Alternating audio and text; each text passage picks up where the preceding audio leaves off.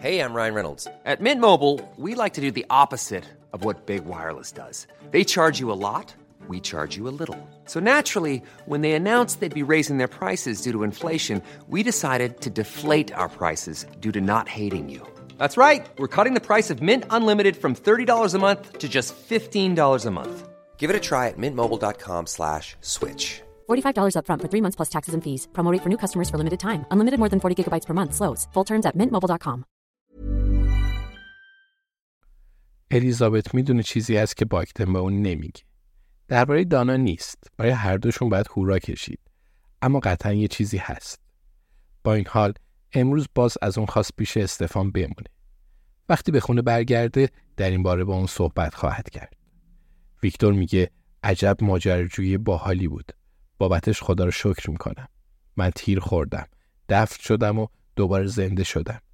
تازه کلی هم اسنوکر بازی کردم. الیزابت میگه به باشگاه قطع پنجشنبه خوش اومدی. تو بالکن ویکتور نشستن. لپتاپ روشن و جین و تونیک می نوشن. لندن در مقابلشون و تو نورهای سبز و آبی و توسی غرق شده. اتوبوسا شبیه گلبول های قرمزن. همه چیز از اینجا اصیل به نظر می‌رسه. ولی هر دو از رازهایی که زیر بام های لندن پنهانن خبر ندارن. پول، قتل و شرارت کارشون همین بوده. شما دودکش و خونه دنج می‌بینید و اونا جسد می‌بینن. بعد از 60 سال فعالیت تو این حوزه اوضاع همینه. هوا سرده ولی اینطوری می‌تونن فکر کنن. اندرو اورتون تو زندان منتظر دادگاه. جک میسن و هدر گاربوت زیر خاکن. هنریک به استفورد شر برگشته ولی ویدیوهایی از گربه ها رو برای ویکتور میفرسته. به نظر الیزابت این کار به معنای آتش بسه. خوشحاله. حالا که دوباره ویکتور رو پیدا کرده ترجیح میده از دستش نده. اما ویکتور و الیزابت به توافق رسیدن که کارشون نیمه تموم مونده. ویکتور اندرو اورتون رو وادار به اعتراف کرده بود. اون دیریاسوت همه رو وادار به اعتراف می‌کرد. اما هر دوی اونا احساس می‌کردند یه جای کار میلنگه. در این باره مفصل بحث کرده بوده. آیا کل داستان فاش شده بود یا فردی رو اشتباهی دستگیر کرده بودند؟ ویکتور می‌پرسه استفان چطوره؟ الیزابت جواب میده یه وقت دیگه دربارش حرف می‌زنیم. هنریک همچنان در حال تحقیق و جستجوه. اما هر طور حساب می‌کنه می‌بینه پول به کل ناپدید شده. هویت کارن وایت و مایکل گیلیس براشون مشخص شده بود. هنوز نتونسته بودند هویت رابرت براون رو شناسایی کنند.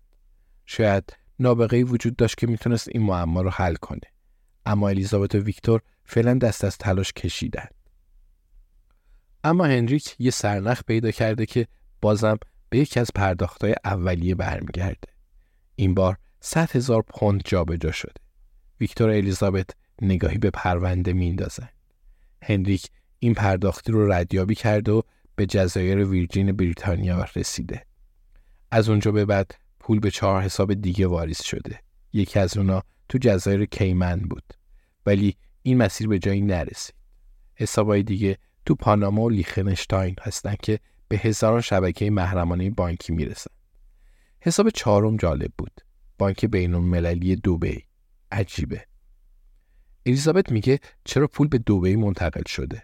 قطعا خیلی جاهای امنتر و مخفیانه تری وجود داره. ویکتور میگه شاید به خاطر دسترسی بوده. یکی می‌خواسته یکم پول برای خرج و مخارجش داشته باشه.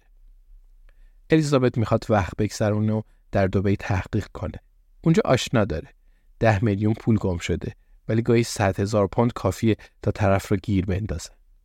الیزابت هم دوست داره قاتل وتانیویتس رو گیر بندازه. اما شاید الیزابت گول خورده. شاید سرنخی واضح رو نادیده گرفته. یقینا همینطوره. با تمام وجودش می‌دونه ایرادی در کاره. آیا تواناییاش تحلیل رفته؟ اون داره پیر میشه. این روزا به ماساژ درمانی نیاز داره. حتی قراره برای کریسمس با جویس به مرکز ماساژ درمانی بره. آیا زمان اون رسیده که این مزخرفات و در تاریکی دنبال نخود سیاه گشتن رو کنار بذاره؟ ویکتور از سرما میلرزه. الیزابت پتو رو روی اون می‌کشه. ویکتور میگه متشکرم.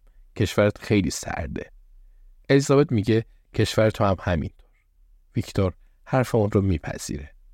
وقت اونه که این مزخرفات رو کنار بذارن. الیزابت با خودش میخنده. غیر از این مزخرفات چه چیز دیگه ای تو زندگیشون وجود داره؟ الیزابت میگه شاید یکم آفتاب زمستونی برامون خوب باشه. ویکتور با اون موافقه. میگه شاید. پیشنهادی داری؟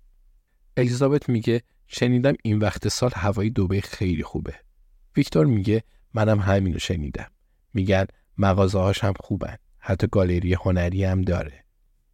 الیزابت میگه خب می‌تونیم به گالری های هنری هم سر بزنیم. ویکتور میگه خرید کنیم و آفتاب بگیریم. الیزابت میگه ضرری نداره مگه نه؟ شاید الیزابت پیر باشه ولی می‌دونه اونجا یه چیزی پیدا می‌کنه. تیک های گم شده. ویکتور میگه می‌دونی یادم ته اون قبل بودم و کلی خاک روم ریخته بودید. یادم نگاهتون کردم و با خودم گفتم شاید زندگیم باید اینجوری باشه. کوپرش چیس، چای، کیک، پرنده ها، سگا و رفقا. شاید به اونجا تعلق دارم. می‌فهمی؟ الیزابت میگه خیلی خوب می‌فهمم. ویکتور میگه من تنها بودم. شما درستم کردید. تو و دوستات، دوستای من واقعا خوب چیزی هستن مگه نه؟ الیزابت میگه واقعا خوب چیزی هستن. ویکتور میگه بهت گفتم می‌خوام میز اسنوکر بخرم. الیزابت میگه توی راه اینجا توی ماشین ران دربارش یه چیزایی می‌گفت. من مجبور شدم خودمو بزنم بخواب. ویکتور میگه به هر حال آدما اینطوری دیگه. آدما همیشه اینطوریه. مگه نه؟ می‌تونی نصف دنیا رو سفر کنی تا زندگی دلخواهت رو پیدا کنی اگه بخوای. میری استرالیا اما همیشه توی مسیر زندگیت با آدمای زیادی آشنا میشی. الیزابت به استخر نگاه می‌کنه که تو آسمون معلقه. جویس تو استخر شنا می‌کنه. اما سرش بالای آب تا موهاش خیس نشه. ران و ابراهیم کنار استخر هستن. پالتو پوشیدند و روی نیمکت تختی نشستند. ابراهیم تلاش می‌کنه با وجود وزش باد روزنامه فاینانشیال تایمز رو بخونه. ران تلاش می‌کنه بفهمه که چگونه در فنجون قهوهش رو ببنده. هوا برای شنا کردن خیلی سرده. اما جویس دست بردار نیست. الیزابت از اون خواست حماقت نکنه چون استخ تا تابستون همینجا خواهد موند. جویس جواب داده اوه ولی شاید ما دیگه نباشیم. حق با اونه. تا می‌تونید از همه چی استفاده کنید. هیچکس نمی‌دونه کی زمان آخرین شنا پیاده روی یا بوسش می‌رسه. شاید الیزابت بدونه باگدن چه رازی رو از اون مخفی کرده. ولی ایرادی نداره. متوجه میشه الیزابت تماشاش می‌کنه و برای اون دست تکون میده. الیزابت هم در جواب اون دست تکون میده. شنا کن جویس، شنا کن. دوست زیبای من تا اونجایی که می‌تونی سرت رو بالای آب نگه دار.